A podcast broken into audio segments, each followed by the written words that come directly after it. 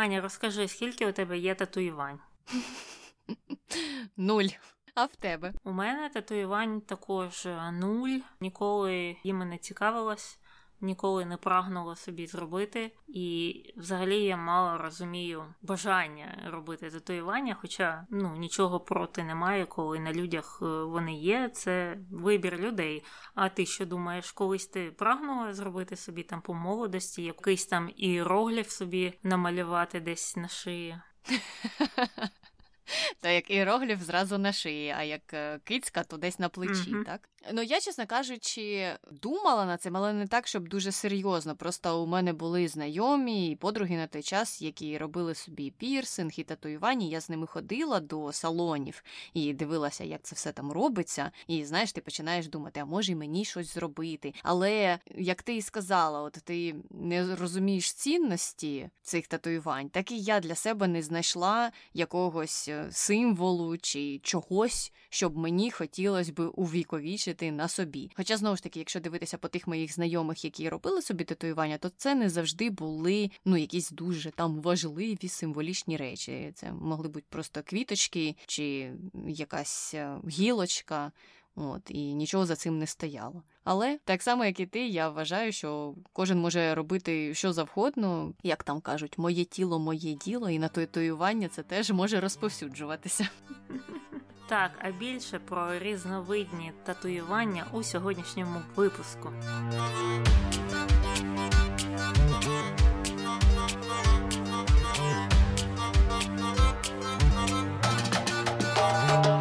Привіт, це Таня і Аня.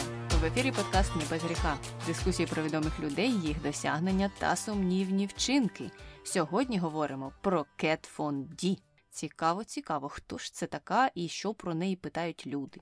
Оце ж то і питають, е, як це оця от Кет Фон Ді стала знаменитою робила дуже багато усім татуювань. І зробила разом з татуюваннями багато соціальних зв'язків. І пішло, поїхало, пішло, поїхало. А як воно пішло і поїхало, розкажемо у сьогоднішньому випуску. Угу. Ну тоді розкажи, а чи вона отримала якусь освіту? Наприклад, закінчила вона коледж? Вона, мені здається, і школу не закінчила, і вона про це говорила в одному із шоу, в яких вона з'явилася, і потім пізніше навіть розповідала, що після цього їй почали писати молоді фанати і казати, як от ти любиш згадувати, що вони своїм мамам тепер розповідають, що я теж хочу стати такою ж відомою, як Кет Фон Ді, і для цього мені школу не треба закінчувати. І сама Кет Фон Ді потім розповідала, що вона жалкувала про те, що вона зізналася у цьому на телебаченні, бо вона не хотіла нести таку інформацію в суспільство. Тобто, те, що вона не закінчила школу, не означає, що це допомогло їй досягнути успіху, uh і це обов'язково треба робити всім іншим. uh Так.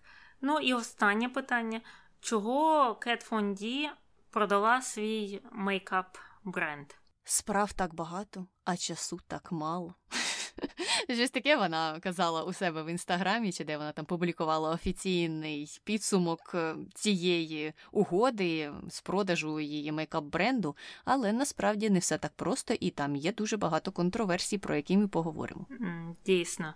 Ну і давай тоді починати. Кет Фонді, вона є мексикансько-американською майстринею татуювань моделлю, підприємницею та музиканткою. Вона якраз найбільш відома своєю роботою в якості тату майстра в реаліті шоу на каналі TLC, яке називалося LA Inc. І також вона відома тим, що була колишнім керівником Cat Von D Beauty, який згодом перейменували в KVD Vegan Beauty, і здається, його ще раз якось перейменували, і всі з цього сміються. Угу. Його перейменували у просто KVD Beauty. І кожного разу оці букви означали щось інше. Але загалом все полягає в тому, що це добро, чистота і не знаю, щось там іще. Так, про це ми ще згадаємо там десь у контроверсіях, а зараз починаємо з самого початку. Кет Фон Ді, вона насправді Кетрін фон Драхенберг, і вона народилася 8 березня 82-го року в місті Монте-Морелос, що в районі Нуево Леон, що в Мексиці. І батьки її були місіонерами, які належали до церкви адвентистів сьомого дня про яку ми просто нещодавно говорили у випуску про Джона Келлога. Так от е, Кет Фонді також е, належала до цієї церкви. А батьки її, чого вона має таке цікаве прізвище, це тому, що батьки її були не мексиканцями, вони були німецькими аргентинцями і звали їх Рене та Сильвія. І от е, вони з Аргентини приїхали до Мексики з своїми місіонерськими справами. Вони там відкривали лікарні. Батько її був місіонером-доктором. І в сім'ї у них була не тільки Кет, ще сестра Кароліна та брат Майкл. І от коли вони закінчили з місіонерством в Мексиці, вони вирішили переїхати до США, а саме до Каліфорнії. І тоді вже Кет Фонді було 4 роки, і виросла вона в містечку Колтон, е, звісно, в Каліфорнії. І це декілька годин, може одна, може півтори від е, Лос-Анджелесу. І ну, там, в принципі, пройшло її дитинство. І з ранніх років вона там е, почала вчитися музиці, а саме гри на фортепіано. І почала вона це робити з шести років. Сама вона вважає, що її бабуся. Клара фон Драхенберг надихнула її на музику, мистецтво і культуру. І також е, округ Сан Бернардіно, це де знаходився той Колтон, він також, е, за словами Кет, мав великий вплив на її мистецтво, а потім пізніше ще й на стиль татуювання. Я, до речі, була в Сан Бернардіно, і це така трохи діра за каліфорнійськими стандартами. Воно таке е, там напів пустеля, там мало чого цікавого, але ну, тим не менш. То ти не надихнулася ніяк, ні на яке мистецтво там. А, Ні, там абсолютно нічого нема. Там таке місто, такий округ, район е, повністю складається з так званого передмістя. Там не було що дивитися. Я там була в університеті в одному з університетів того району. Єдине, що мені сподобалося через е, погоду, яка там завжди хороша цілий рік. Там на кампусі ростуть і різні цитрусові, апельсини, оці от е, маленькі цитрусові, які можна просто так їсти, і купа різних Е, фруктів. Ти просто можеш нічого навіть собі на ланч не купувати. Вийшов на вулицю, зірвав собі фрукти і вже наївся. Оце було е, незвичним, як на мене. Ну так, дуже цікава особливість. Але повертаємося до творчості Кет фон Ді, і крім її бабусі, на неї також вплив здійснили панк-рок групи, які вона почала слухати у віці 12 років. Це були і Misfits, і Ramones. І вона тоді надихнулася взагалі цією культурою і татуюванням. І своє перше татуювання вона зробила в 14 років, і це було татуювання, зроблене такою саморобною машинкою. Там якісь були деталі з чи то касетного програвача, чи чогось такого. І голка теж була непрофесійна зовсім. Ну і це їй дуже сподобалося, і вона вирішила покинути школу, щоб стати тату-майстром. Але її батьки дуже злякалися. Нагадуємо, нагадуємо, що вони були місіонерами, такими дуже релігійними людьми, і той період в житті Кет їх е, млякав не на жарт. І тому, коли їй було 15 років, її відправили до школи, яка називається Pro Canyon, і це така закрита школа де практикуються жахливі методи виховання дітей, а саме тортури, і відправили її туди в кінці кінців на 6 місяців. Хоча нібито у самій школі розповідали, що якщо ти будеш себе добре поводити, то програма закінчиться через три тижні. І вона не так давно записала відео про те, як вона там перебувала, і розповідала, як її туди забрали. І Казала, що просто вночі до неї прийшли якісь незнайомі люди, сказали збирай свої речі по-хорошому. Якщо захочеш по-поганому, то ми на тебе надягнемо просто наручники і поведемо проти твоєї волі. Ну і вона вирішила: добре, буду з вами співпрацювати. Зібралася. Вони полетіли до Юти, бо це там, де та школа знаходиться. Там все це у закритому форматі відбувається. Ти не можеш вийти нікуди на вулицю, не можеш просто так зв'язатися із своєю родиною. І вона, до речі, за це не критикувала своїх батьків за таке рішення. Вона це пояснювала тим, що, мабуть, вони дуже перелякалися, що у неї почався такий перехідний період, і тим паче їх лякало те, що вона хоче займатися все життя татуюванням. Ну тобто, це щось було дуже чужим для них. Вони звернулися до психотерапевта, і той спеціаліст або та спеціалістка порадила їм цю школу, і вони нібито насправді не знали, що це був за заклад, тому що просто якийсь спеціаліст порадив, вони вирішили туди свою дитину і закинути. І їх е, зовсім не знаю, не зачепило те, що дитину навіть там не можна відвідувати чи подивитися на той заклад спершу перед тим, як це робити. Ну але то вже проблема батьків Кет Фонді. Так, от, коли Кет туди потрапила, вона розповідала, що там був дуже жорсткий контроль, її одразу ж обшукали, тобто там вона пройшла повний обшук, все тіло її обмацали, поголили її, забрали всі речі, і вона потім потім знаходилася постійно під наглядом працівників тієї школи. Вона навіть не могла душ прийняти, щоб на неї хтось там не дивився, чи в туалет сходити і закрити двері за собою. І до речі, коли вона вже вийшла з тієї школи і перейшла в іншу, і та інша школа була такою менш серйозною, менш закритою, то вона казала, що вона дуже боялася щось зробити не так. Бо коли у тій школі про Кенін вона щось робила не так, е, її за це могли дуже жорстко покарати. Там були кімнати закритого типу, тобто як. Е, камера для ізоляції у в'язниці, і вона казала, що туди кидали дівчат, які проштрафлювались, типу, в тій школі. І вони просто там днями сиділи, і навіть їх в туалет не пускали. Там все і відбувалося в тій кімнаті. Ну тобто дуже жахливі умови, якийсь дуже жахливий заклад. І, до речі, відео про той свій досвід вона зняла після того, як вийшов фільм про Періс Хілтон.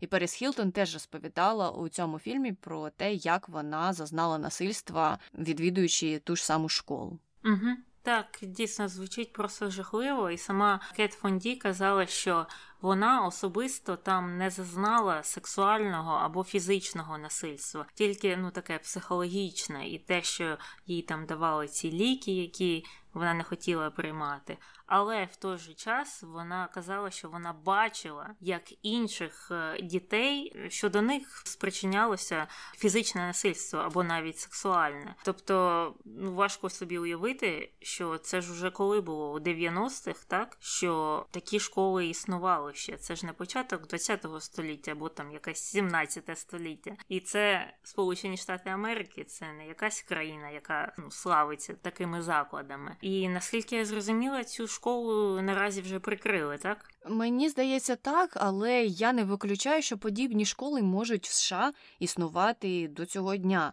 Тому що так, з одного боку, дивно, що такі школи тут існують, але з іншого боку, ми говоримо про країну, у якій є багато штатів, і в кожного штату є певні свої закони. Якщо навіть згадати того жахливого шерифа з Алабами, який вчиняв тортури до ув'язнених людей і робив там, що хотів. Ну його потім ув'язнили на якийсь час, але президент минулий його виправдав. Якщо це відбувається, то що вже говорити про подібні школи? Я впевнена, що знаєш, десь там тихенько якась школа і може існувати. І тому тут уже справа батьків, коли вони своїх дітей хочуть відправити у якийсь закритий заклад, прийти і подивитися, хоча б що там відбувається. Зрозуміло, що можливо їм не все покажуть, але мене просто зачепила оця деталь в історії з Кет Фонді, що її батьки не дослідили цю тему. Але на щастя, вона там пробула всього 6 е, місяців, могло бути, мабуть, і довше.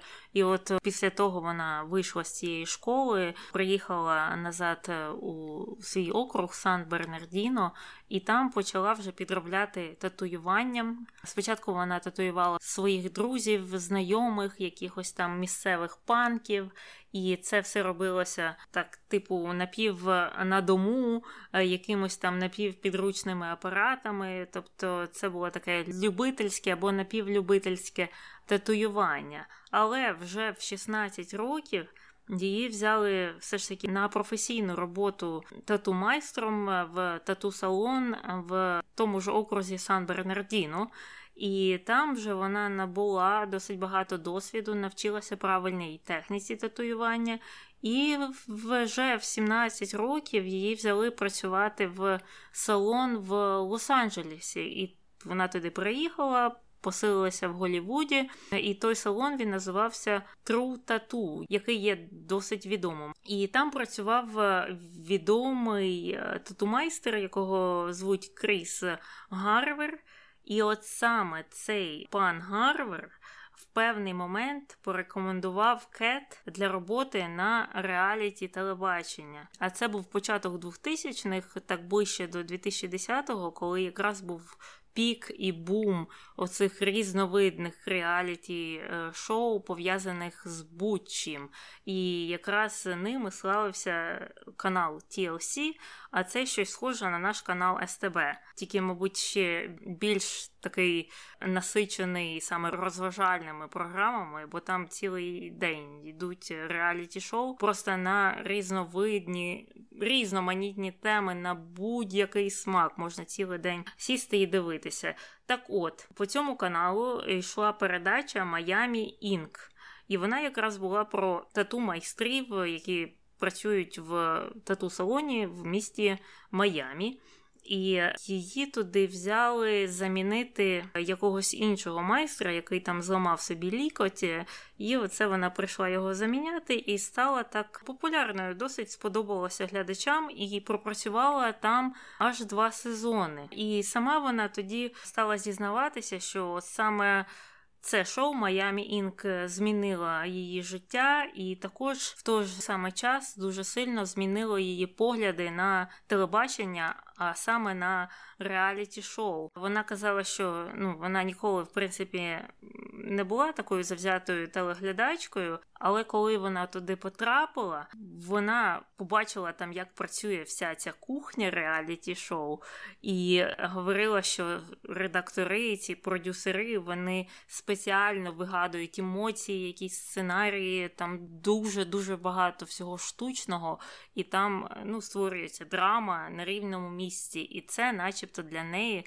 зруйнувало цю магію телебачення. Ну і вона ж пішла звідти, тому що вона посварилася із е, іншим тату-майстром. Про це ми детальніше в контроверсіях ще поговоримо. Але незважаючи на свій відхід від того, шоу Майами Інк, і, до речі, вона туди не сильно то і за форматом підходила, тому що її кар'єра то розпочиналася взагалі в іншій стороні uh-huh. штатів uh-huh. в Каліфорнії. А тут вона мала грати десь, е, нібито вона працює у Майамі. І незабаром після того вона запустила уже власну таку гілку інше тату-шоу, теж реаліті-шоу LA Inc. Ну, Уже зрозуміло щось, що з нею було пов'язано. І воно теж йшло на TLC, і вона, до речі, казала, що воно стало набагато успішнішим за Miami Inc., і там уже вона нібито домовилася із продюсерами, що вони не будуть прописувати для неї оці штучні історії. Вона просто їм сказала: Давайте так,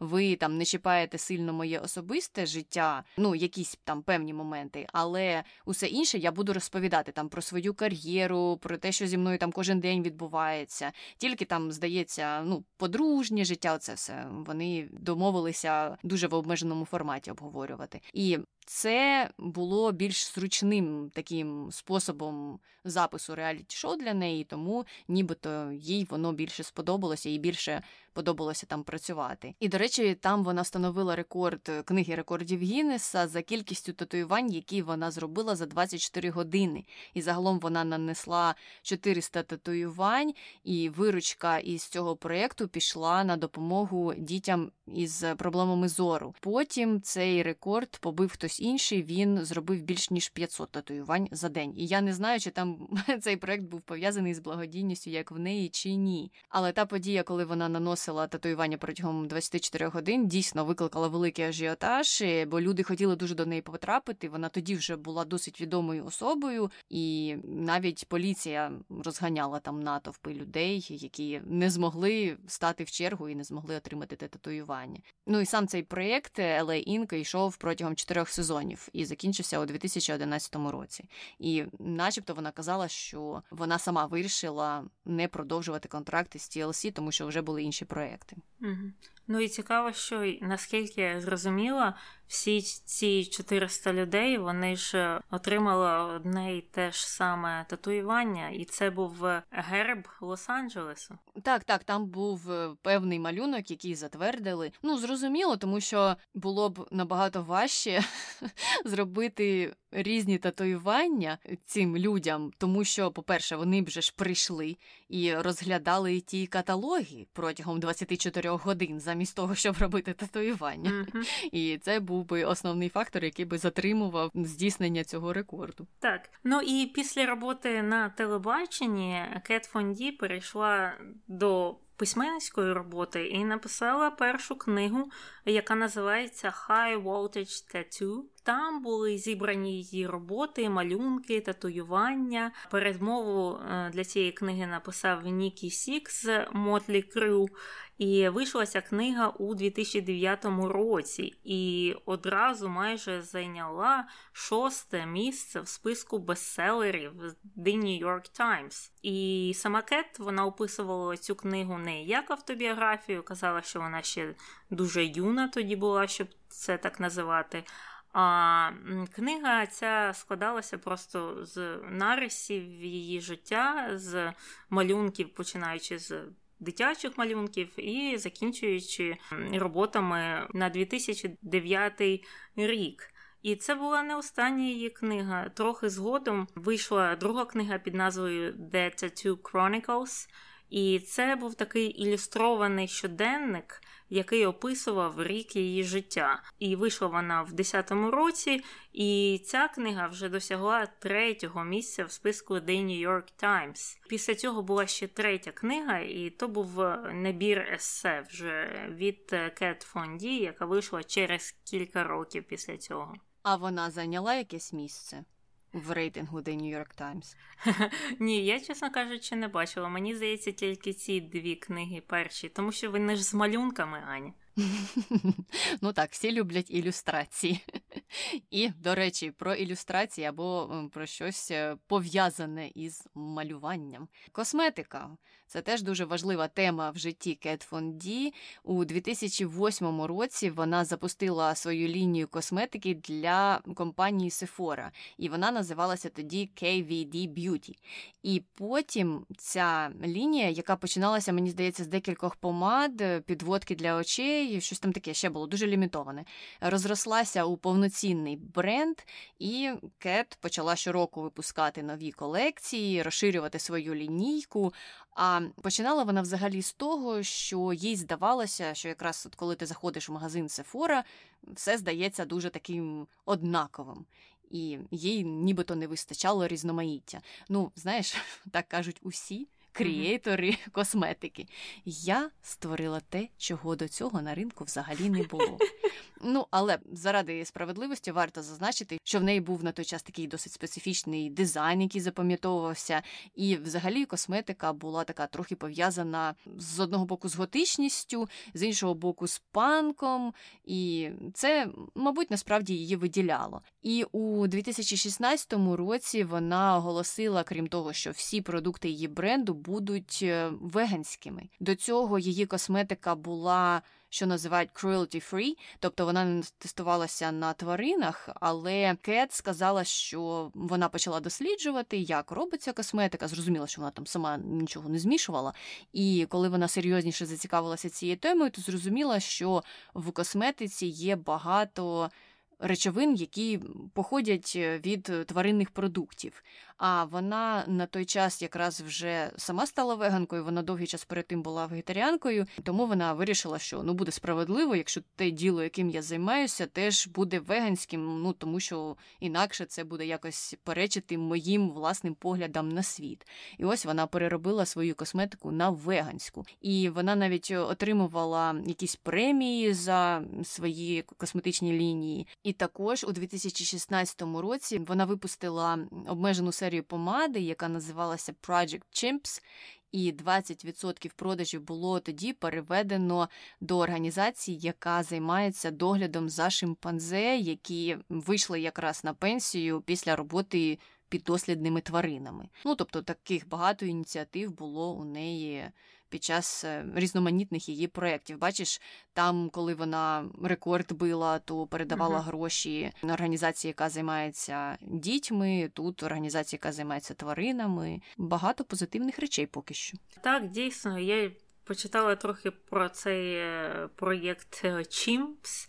І вони там вже створили такий спеціальний парк у штаті Джорджія для цих шимпанзе, де за ними доглядають. Вони там дійсно ну, виходять на пенсію. Їм створили спеціальну таку зону, де вони можуть вільно пересуватися, бігати, там, стрибати, їх там годують. І виглядає так, що наче шимпанзе там себе досить добре почувають. Е, і це класно. І щодо бренду цього Cat Von D Beauty, він же був заснований у 2008 році. що Мені здається, такий найкращий рік був для заснування б'юті бренду. Це коли ще їх було достатньо мало. Там, згадай, були тільки ці великі ще тоді бренди. Це не як е, зараз кожна зірка, кожна співачка, кожний блогер має свою косметику. Тоді це все було на початку, і вона якраз е, знаєш е, підхопила цю хвилю. На якій вона понеслася вверх, і е, дійсно, як ти вказувала раніше, її косметика виділялася тим, що вона і ну її бренд, звісно, не боялися випускати, наприклад, помади чорного кольору, або темно-синього, або темно-зеленого. А тоді таких було або не було, або було досить мало, особливо в магазинах, таких як Sephora, які орієнтуються на середньостатистичну жінку, яка в середньому не користується помадою чорного кольору. І найпопулярнішим е, продуктом з її лінії традиційно була підводка для очей яка називалася Тату Лайнер. І я пам'ятаю, що всі її досить довгий час рекомендували. У мене її ніколи не було, бо я вважаю, що вона занадто дорога, десь 20 доларів, а може ще й більше. У мене теж не було, але я ще читала, що вона таку мікрореволюцію, або, можливо, навіть і більше, ніж мікрореволюцію створила, бо не Кайлі Дженнер була першою, хто запустив матові помади, а однією з перших якраз була Кет Фон Ді. В неї була така досить е, хорошої якості серія помад матових, які тоді вже задали той тренд. Так, але до цього бренду ми також повернемося ще в контроверсіях. А зараз е, переходимо до музичних е, справ Кет Фонді. Вона музикою цікавилася з дитинства, і от е, у 2012 році вона записала вокал для пісні Rosary Blue для фінської готичної рок-групи The 69 Eyes. Через 4 роки вона ще раз записала свій вокал, але тепер вже для електродуету Prayers. Пісня називалася Black Leather. І також вона знялася у відео для цього гурту і на цю пісню. До того ж, Кет виступила в якості е, такого гостьового співака в трьох піснях альбому Alive in New Light, е, який вийшов у 2018 році від гурту IAMX. І до того ж, вона також з'являлася на альбомі гурту Gunship Dark All Day у пісні Black Blood Red Kiss. Аня, розкажи мені, ти щось з цього слухала? Ні, не слухала, і крім того, я не слухала її власний альбом, який вона не так давно випустила, який називається Love Made Me Do It. І я нічого не знаю з того, що пов'язане з її музичною діяльністю, але Ну, вона казала, що вона дуже довго працювала над тим альбомом своїм власним, і це, по-моєму, була робота десятьох е, років. І там є пісні про якесь її давнє минуле, давні переживання. Тобто це такий продукт е, великої частини її життя, і вона йому приділяла багато уваги. Тому, можливо, і варто послухати, щоб дізнатися більше про Кет Фонді. Угу. Але не музикою однією. Вона також е, приймала участь у зйомках е, кінофільмів, а саме у 2018 році вона співпрацювала з Руні Марою, Сією, Сейді Сінк та Хоукіном Феніксом, і вони працювали над документальним фільмом Кріса Дельфорса, який був про права тварин і називався Домініон.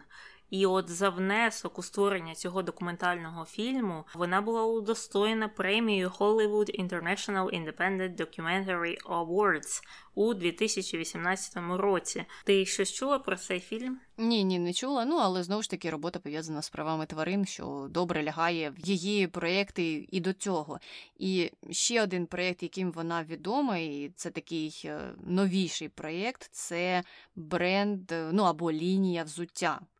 Вона розповідала, що тоді, коли вона вже перейшла на веганство, їй довелося позбутися від е, усіх речей е, шкіряних у своєму гардеробі, а в неї була велика колекція взуття, і вона його просто роздавала тоді. Вона запрошувала людей у свій тату салон, і вони могли просто взяти якесь взуття, яке їм подобалося. А сама вона почала шукати, щоб їй на заміну купити, і нібито не могла знайти. Ну знову ж таки, ця традиційна легенда не могла знайти нічого, щоб їй підходило за стилем. І тому вона вирішила створити свою власну лінію взуття взуття. Ця лінія взуття веганська, там десь 150-250 е, доларів коштує те взуття, і є на підборах я бачила якісь такі босоніжки, ну і різні туфлі на підборах і платформах теж. Угу. Ну і нарешті ми прийшли до її особистого життя. У неї було багато партнерів, коханців,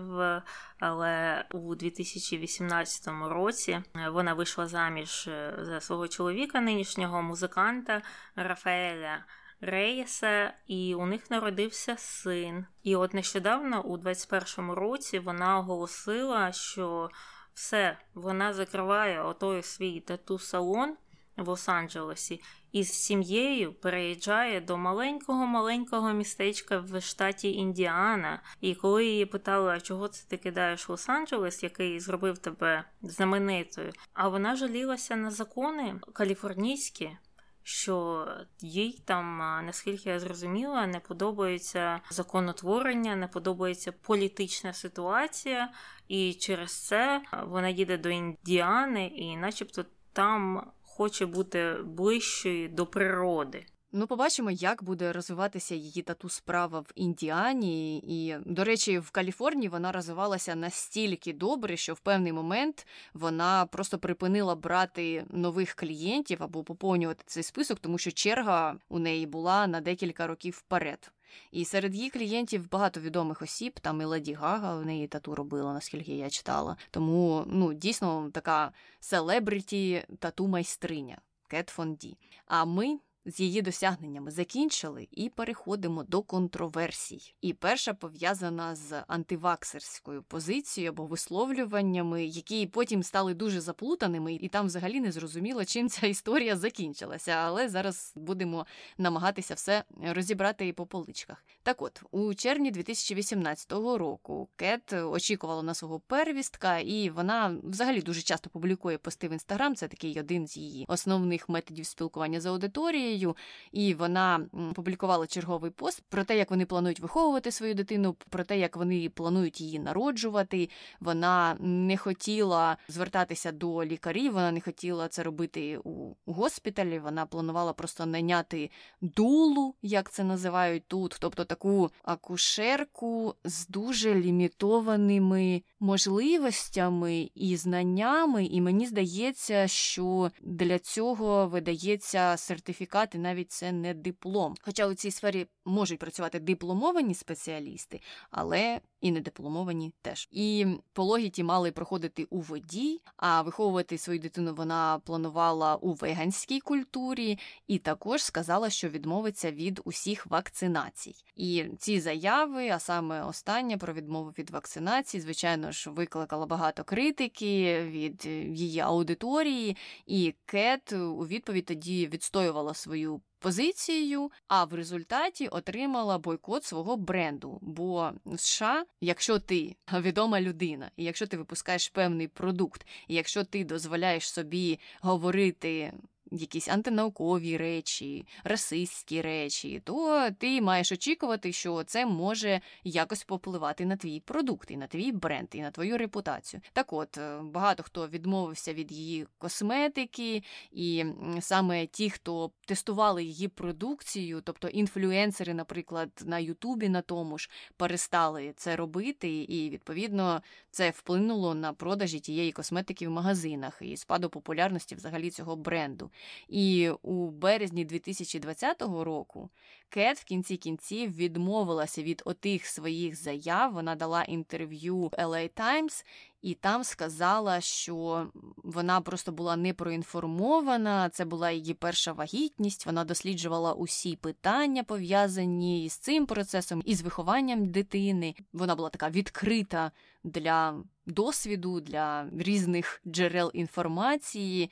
І от зробила якийсь висновок, від якого вона потім відійшла, і вона тепер зовсім не проти вакцинації, і просто відкрила тоді свій великий рот, як вона сама сказала, і висловилася про те, про що вона нічого не знала. Такі її слова на даний момент.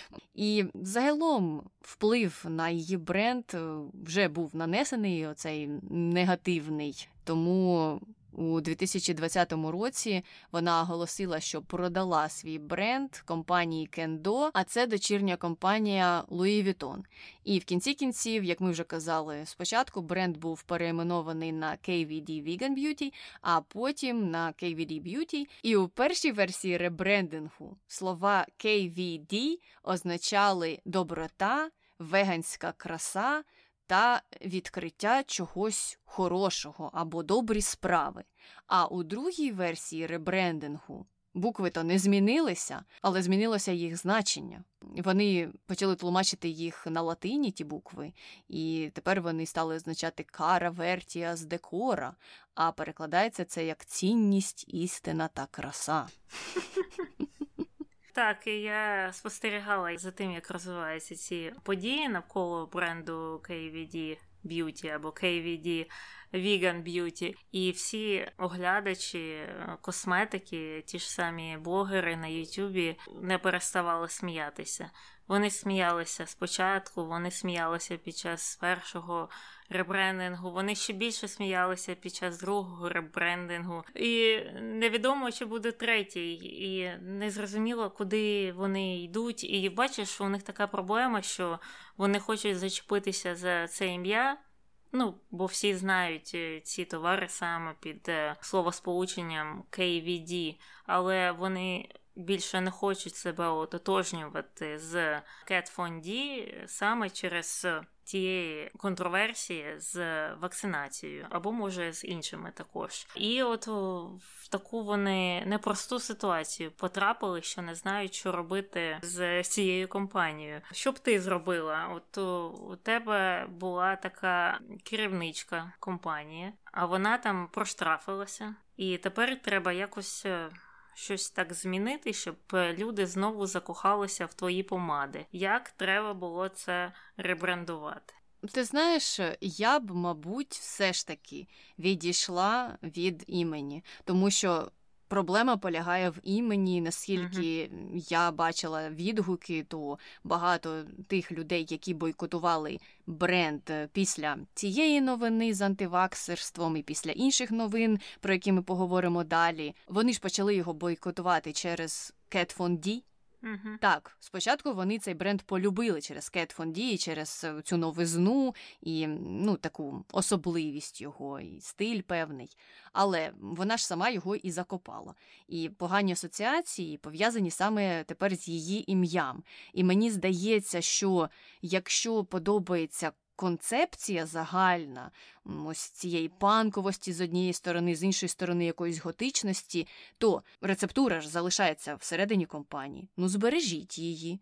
Знайдіть через певний час якусь іншу особу, яка може репрезентувати цей напрямок. Бо, як ти вже сказала, кожен день з'являється 155 інфлюєнсерів, зірок та інших осіб відомих, які хочуть запустити свою лінію косметики. І кожна з цих зірок не розробляєш десь у себе в підвалі ту формулу. Формули, ну, їх можливо 10, може 15 на ринку, ну таких достойних. Вони ж повторюються. Там у тієї шкайлі і Color Pop до певного часу була ж одна формула, поки вони не розійшлися, і можливо про це ми колись розкажемо в майбутньому. І тому, якщо у них є ця формула, яка їх влаштовує, і дизайн, який вони хочуть там продовжувати випускати, просто треба відійти від цієї особи і перебрендувати взагалі наново цю лінію косметики, і все пов'язати її з кимось іншим, тільки не з Джефрі Старом. Ну, У нього є свій бренд, який трохи також е, загниває. Можливо, їм треба зв'язатися з Вірою Брежнєвою. Але ж вона не підходить, ніяк вона під панк не підійде, як не крути. Так, так. Е, ну а що ти скажеш? Е, от прийдуть критики і скажуть, що це ж обмеження свободи слова. Тобто вона не хоче вакцинувати своїх дітей. Вона висловила думку про те, що вона не хоче цього робити, вона проти, вона не впевнена в будь-якому випадку. Тут е, люди збіглися, стали закидувати її камінням за фактично слова. І от так от зацькували, зацькували її, що постраждала її компанія. От е, це що? Це оце, от е, як там вони кажуть, Cancel culture? Це оце то, що ліваки придумали. Ну тож е, тоді не лівакам треба зібратися, а й зібрати, що найголовніше, свої гаманці і скупити всю косметику KVD, якщо вона їм так подобається, якщо вони не хочуть, щоб інші оці погані люди заборонили її роботу, її бренд і все на світі, що пов'язане з нею. В будь-якому випадку покупець відповідає гаманцем на дії творця того або іншого бренду, тієї або іншої компанії. Ну і деяких або більшість покупців її дії вразили негативно, і вони відповіли своїм гаманцем, просто його перенесли до іншого бренду. Тому, якби насправді людей. Яким вона подобалась, було більше, нічого б з нею не сталося. І було ж багато різних історій до того, які насправді не так сильно вплинули на цей бренд. І вона навіть у певний час від певних е, історій відхрещувалася так, що казала: Я не буду вибачатися, я тут права, і нічого в цьому не бачу. І люди. Видно, що реагували не так сильно негативно, тому що продовжувала продаватися її косметика. Ну а тут вже дійшло, мабуть, до ручки для багатьох. І вони сказали, що ні, до побачення. На цей раз ми тобі це не будемо вибачати. Cancel culture існує не тому, що всі змовилися і. Не знаю, промили один одному мізки, а тому, що люди зробили висновки з тієї інформації, яка існує, з тієї інформації, яка надійшла від першого джерела у першу чергу. Ну я тобі хочу сказати, що критики скажуть таке що є люди, які підбурюють е, ці настрої. От, наприклад, є певний там блогер на Ютубі, який тестує косметику, так?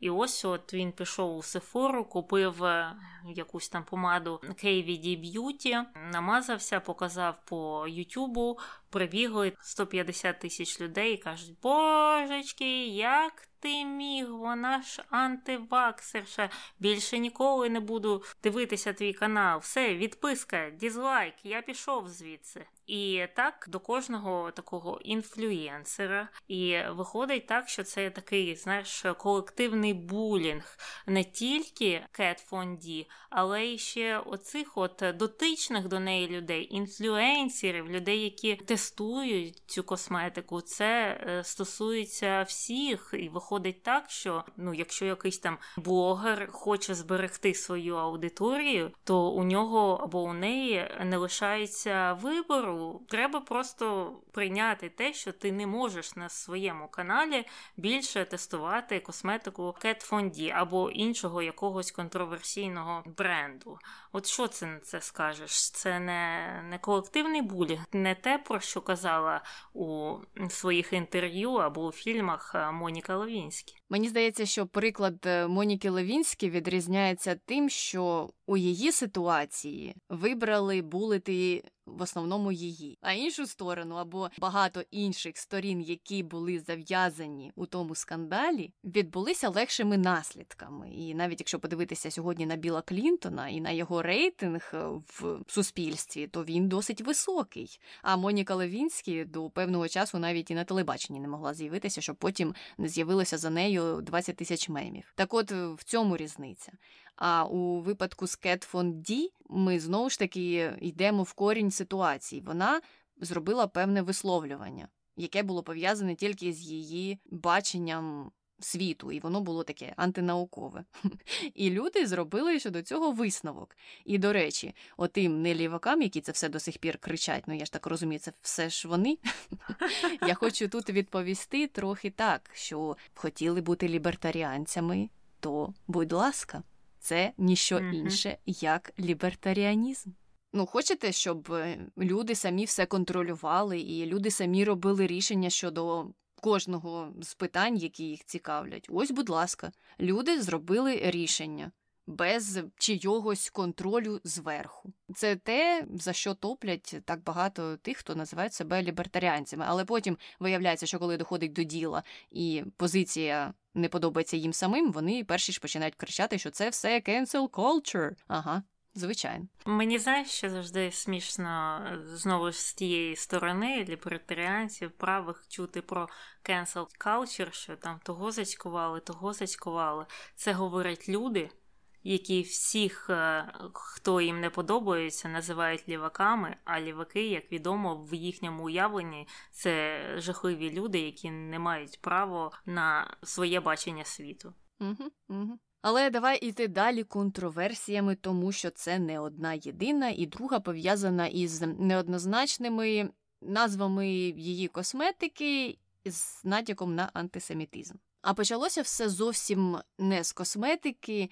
Є повідомлення від каналу TMZ, і варто зазначити, що цей канал ну такий за довірою 50 на 50. Є випадки, коли вони щось повідомляли, і це була просто якась жовтуха. Є випадки, коли самі зірки їм підкидають історії і просять їх про це повідомляти, і часто це трапляється з кардашянами з тими ж самими. А є випадки, коли вони дійсно роблять гарну журналістську роботу, і ти дивуєшся, нічого собі, це що TMZ зробив таке дослідження, і воно дійсно реалістичне і правдиве. Тобто, ну таке джерело саме по собі досить контроверсійне. Але воно повідомляло, що Кет, е, коли ще знімалася у реаліті шоу Майами Інк, посварилася із іншим тату майстром майстром Амі Джеймсом, і через те вона саме покинула те шоу, і в кінці кінців та сварка закінчилася.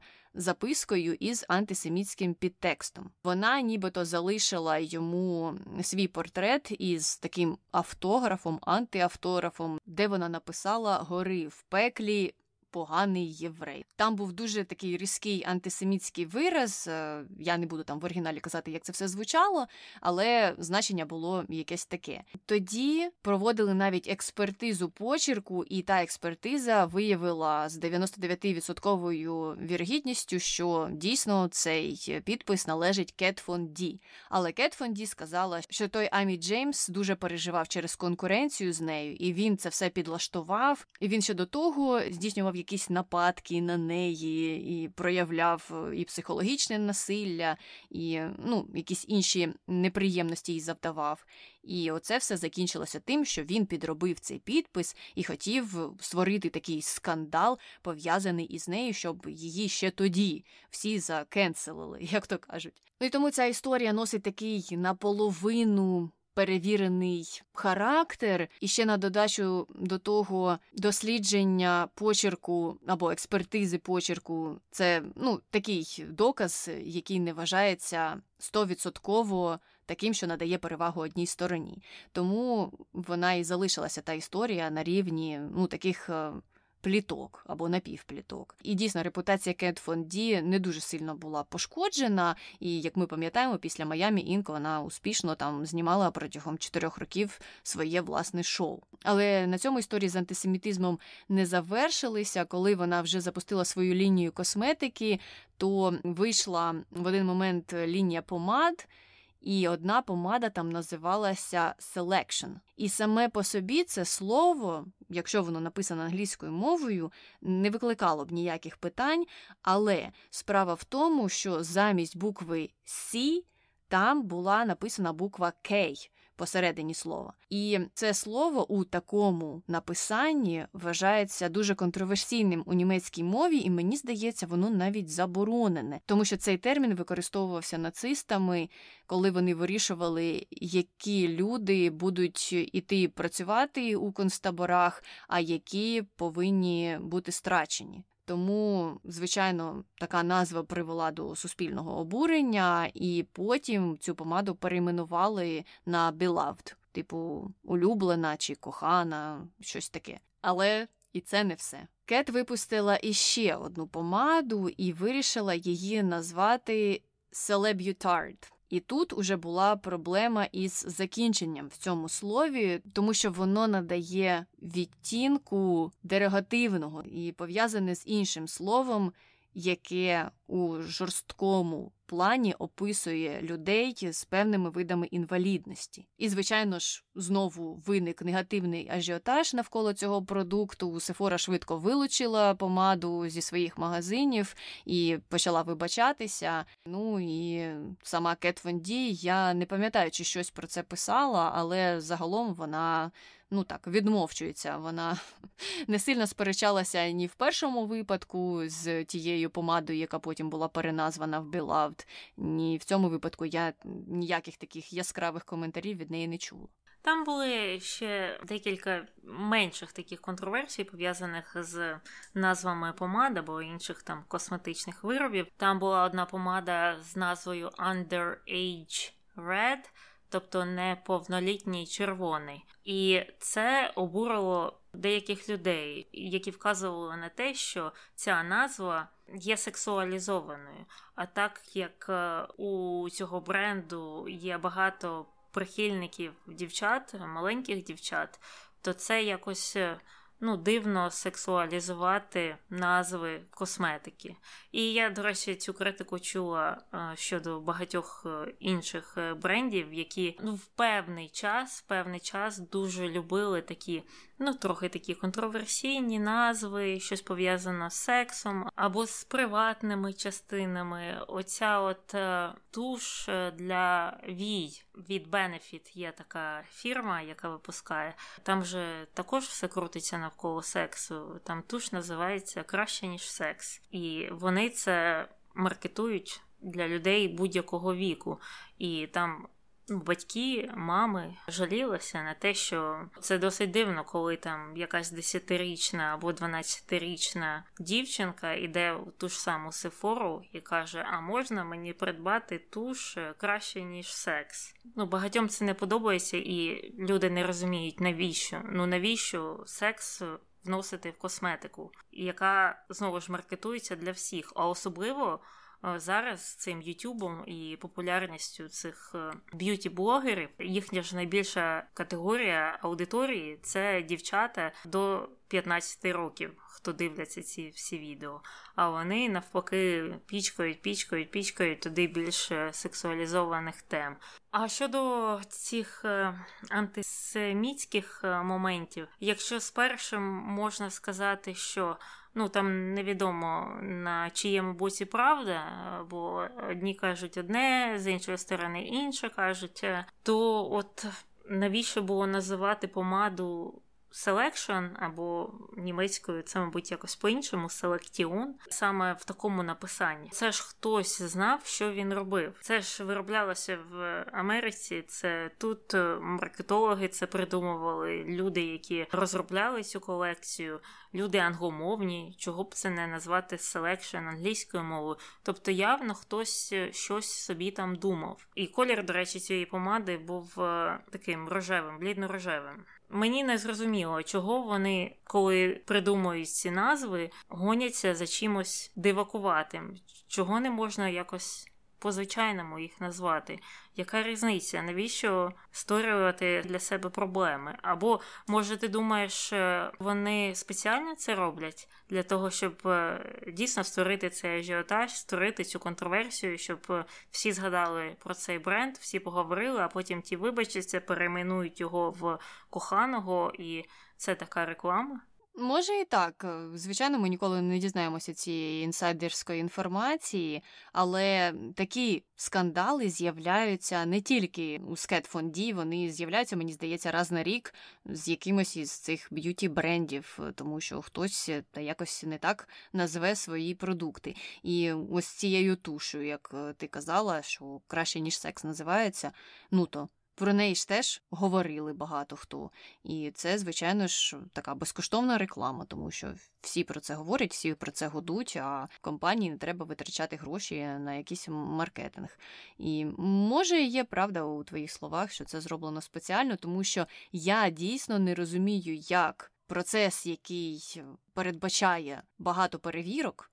Ну, це ж е, не хтось е, і і правду створив сам собі щось е, десь у себе у підвалі і сам придумав. Це ж величезна компанія. Її материнська організація це Луї Віттон.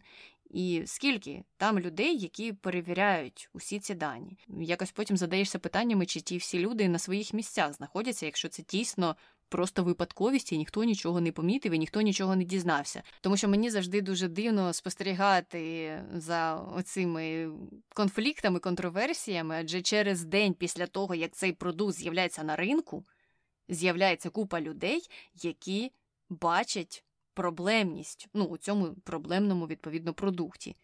І ти не розумієш, чи ті, хто над ним працював, просто живуть у якійсь бульці і цього не помічають, чи це було дійсно зроблено з якимось спеціальним наміром. Так, ну і у нас ще є третя така міні-контроверсія, більше на драму схожа. Це сварка Кет Фонді з Джефрі Старом. Значить, вони були там друзями ще в ті часи, коли жоден з них не був популярним. Ще за часів, коли у Джефрі Стара не було там косметики, не було його хати, не було його цих е, шалено дорогих автомобілей. Він там якусь е, незрозумілу музику записував на MySpace. І оце вони тоді пересіклися. Він замовляв у Кетфонді татуювання, вони подружилися. Але щось сталося у 2016 році, і вони почали один одного ганьбити, обмінюватися взаємними звинувачуваннями. Кет тоді сказала, що взагалі-то у Джефрі Стара є проблеми з наркотиками, він наркозалежний, у нього є проблеми з агресією, і також він є расистом. Стар, в свою чергу, все заперечує, називає Кет Фонті брехухою і не тільки різними жахливими речами, насміхається з неї. І незрозуміло, я не знаю, в чому там проблема. Я знаю тільки, що останні 5 років це все не стихає. Вона то спочатку, коли вони дружили, назвала на його честь одну з своїх помад. Потім вони посварилися, горшки побили, вона перейменувала свою помаду, а він там ще зі своєї сторони щось там поміняв. І я не розумію, чого вони досі про це говорять. Ну, знову ж таки, мабуть, якась така дешева е, слава, дешевий піар. Але все, що я винесла з цієї історії, це її початок, як ти розповідала про те, як Джефрі Стар був ніким і записував якусь музику на MySpace. І я подумала то це саме тоді, коли я про нього дізналася. Я про Джефрі Стара дізналася не як про ютубера, не як про людину з отим шаленим маєтком і машинами, і людину з косметикою. А я колись е, бачила кліпи його. І ще коли жила в Україні, десь там на якомусь каналі, не знаю, може М1 чи який там інший канал був, який транслював е, кліпи постійно цілий день. Крутила його пісні. Я ніколи не чула його співів. У мене не було такого такого бажання, і взагалі Джефрі Стар у мене викликає негативні емоції. Я таких людей побоююсь.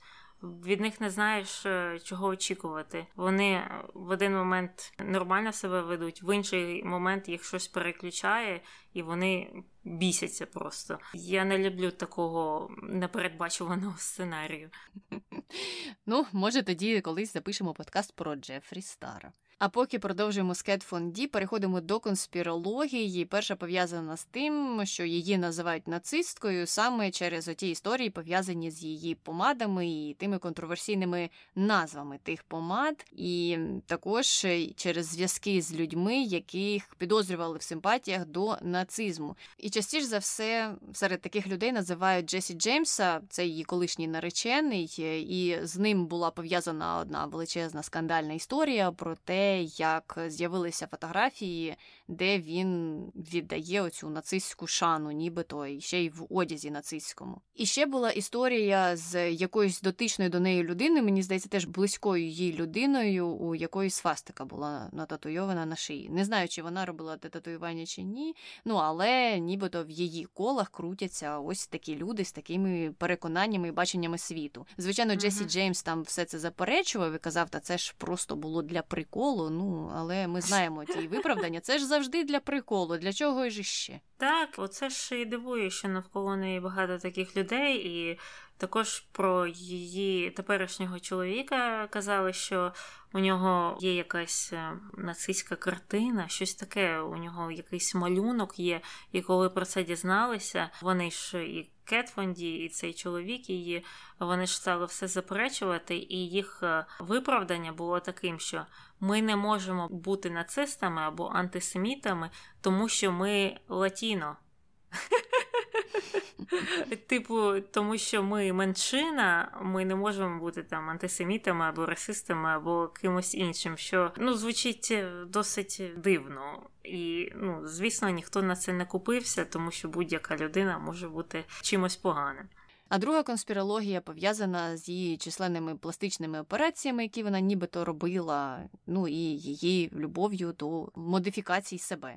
Але я до цього якось нейтрально ставлюся, тому що знову ж таки її тіло, її діло, і це можна пов'язати із темою про татуювання. Як ти ставишся до татуювань чи пластичних операцій на інших людях? Ну це ж інші люди, то хай вони самі до цього якось ставляться, а мені все одно. Так, так, я згодна, і на цьому ми прийшли до кінця випуску про Кет Фонді. Якщо вам є щось додати, обов'язково нам напишіть. Якщо ви краще за нас розумієтесь на татуюваннях, обов'язково нам напишіть. А поки ми переходимо до коментарів про Джорджа Орвела.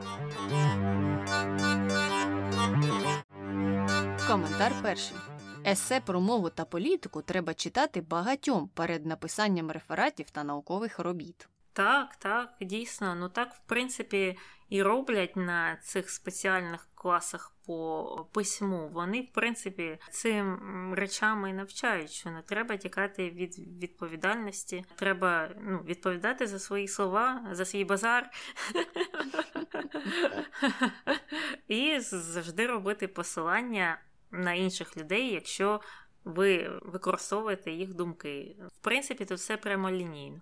Коментар другий. Перечитую Орвела п'ятий раз. Колгосп тварин та 1984 найважливіші книги ХХ століття. А я думала, що Гаррі Поттер. А я думала, що Володар Кілець. А хтось е, зараз з іншої сторони прийде і скаже: ви забули там про 20 томів творів Леніна. Я так і думала, що ти згадаєш або твори Леніна, або капітал. Мені здається, капітал написали раніше в 19 столітті, тому трохи не підходить. Е, Але тут, е, знаєш, дивись кого попитати. Одних питаєш, вони кажуть, ні-ні, ні обов'язково оце треба читати і більше нічого. Архіпелаг Гулаг. Він оце все пояснює про тоталітарний режим. Інших попитаєш, е, вони кажуть, що архіпелаг Гулаг, так він же там е, імперець, е, нацист, і він взагалі всіх зневажав, крім росіян по походженню. І я, до речі, з цими людьми згодна. Так що, ну, знаєш, дивлячись е, дійсно, кого питати, але я персонально не читала ні кого з тварин, ні 1984, не можу нічого сказати. Так що ти знову ж відповідальна за ці книжки у цьому подкасті. Ну, я не знаю, що сказати про такі рейтинги, найважливіші книжки ХХ століття, чи будь-якого століття, чи усіх часів і народів. Тому, мабуть, я згадала про капітал, бо він дуже часто там фігурує. Знаєш, це ж е, за інтересами можна розділити, за періодами, за тематикою, за не знаю ще чим. Так можна скласти дуже багато рейтингів. Тому я навіть сама не можу зараз сказати, яку книгу, з яких я прочитала, я вважаю ось такою суперкласною. П'ять років назад це могла бути одна книга, зараз це зовсім інша, і вони взагалі ніяк між собою не пов'язані, і навіть теми їх не пов'язані.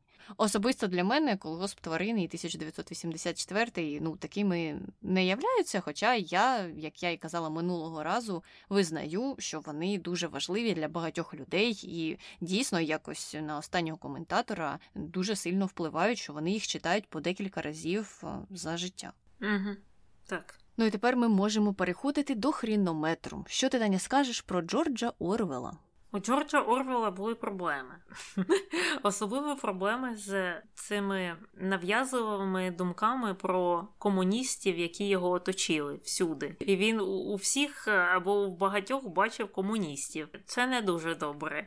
Особливо, якщо ти опинився от на іншій стороні, якщо ти опинився у тому списку. І це досить дивно, дивно, знаєш чому? Бо ми весь минулий випуск говорили про те, як він розділяв соціалізм і тоталітаризм, і він не ненавидів ліві погляди, сам був соціал-демократичних поглядів. І тут він все одно, коли ці складав списки, він не зрозуміло на що орієнтувався, коли їх складав. Просто мені більше зрозуміло було, коли ми говорили про Рейгана, який також там співпрацював з ФБР, і їм там когось зливав. Але з Рейганом зрозуміло, бо він був правих поглядів. Він взагалі не сприймав ліві переконання, особливо вже в другій половині свого життя. То там ну ще так можна подивитися і дійсно подумати, що для нього будь-який нахил вліво від його персональних бачень вже означало, що ну, це людина комуніст, і, і на нього треба доносити щось. У випадку з Орвелом це досить дивна ситуація. Ну і плюс до того, він же там з жінками погано поводився, з дітьми погано поводився. Книжки важливі написав так дійсно. Ці рекомендації щодо того, як писати статті. І взагалі як писати. Дуже хороші, я вважаю. Тому я ставлю йому 4,5. Я близько, я десь 4 поставила. Я теж погоджуюся з тобою. Мені не зрозумілі його ці паранойні бачення світу і того, що хтось там лютий комуніст, а хтось це Чарлі Чаплін, який просто за профсоюз затопив, і він буде лідером цих комуністів, які це все знищать. Тому на нього обов'язково треба донести і щоб його поставили в чорний список. А потім він сідав, виходить і писав 1984 про великого брата, який за тобою слідкує. Ну, тоді це все виглядає досить смішно і дивно, як він не бачив в цьому ніякої іронії. І через те така оцінка. Ну і через, звичайно ж, знущання над людьми і за те, що він там побив свого сусіда по кімнаті. І на цьому ми закінчуємо. Якщо ви хочете нам написати щось про Джорджа Орвела, чи про Кет Фонді, чи про косметику, якою ви користуєтеся, обов'язково зробіть це. Пишіть нам на пошту podcastnbg.gmail.com. І, до речі, ця пошта вказана в описі під будь-яким з наших е, відео або аудіо. Також нам можна написати в коментарях під е, випусками на Ютубі. А якщо ви хочете нас підтримати матеріально, то це можна зробити за допомогою Патреону. І посилання на Patreon теж є в описі до кожного випуску. І мені здається, на цьому все. З вами була Таня і Аня. Почуємося. Бувай! Аня, розкажи, скільки у тебе є татуювань? Нуль. А в тебе? Так, чекай, кіця, кіця мікрофон скинула. Окей. Окей. І можна. Пишіть нам на пошту. Е, Зараз, все забула. Ура, ура, ура, ура.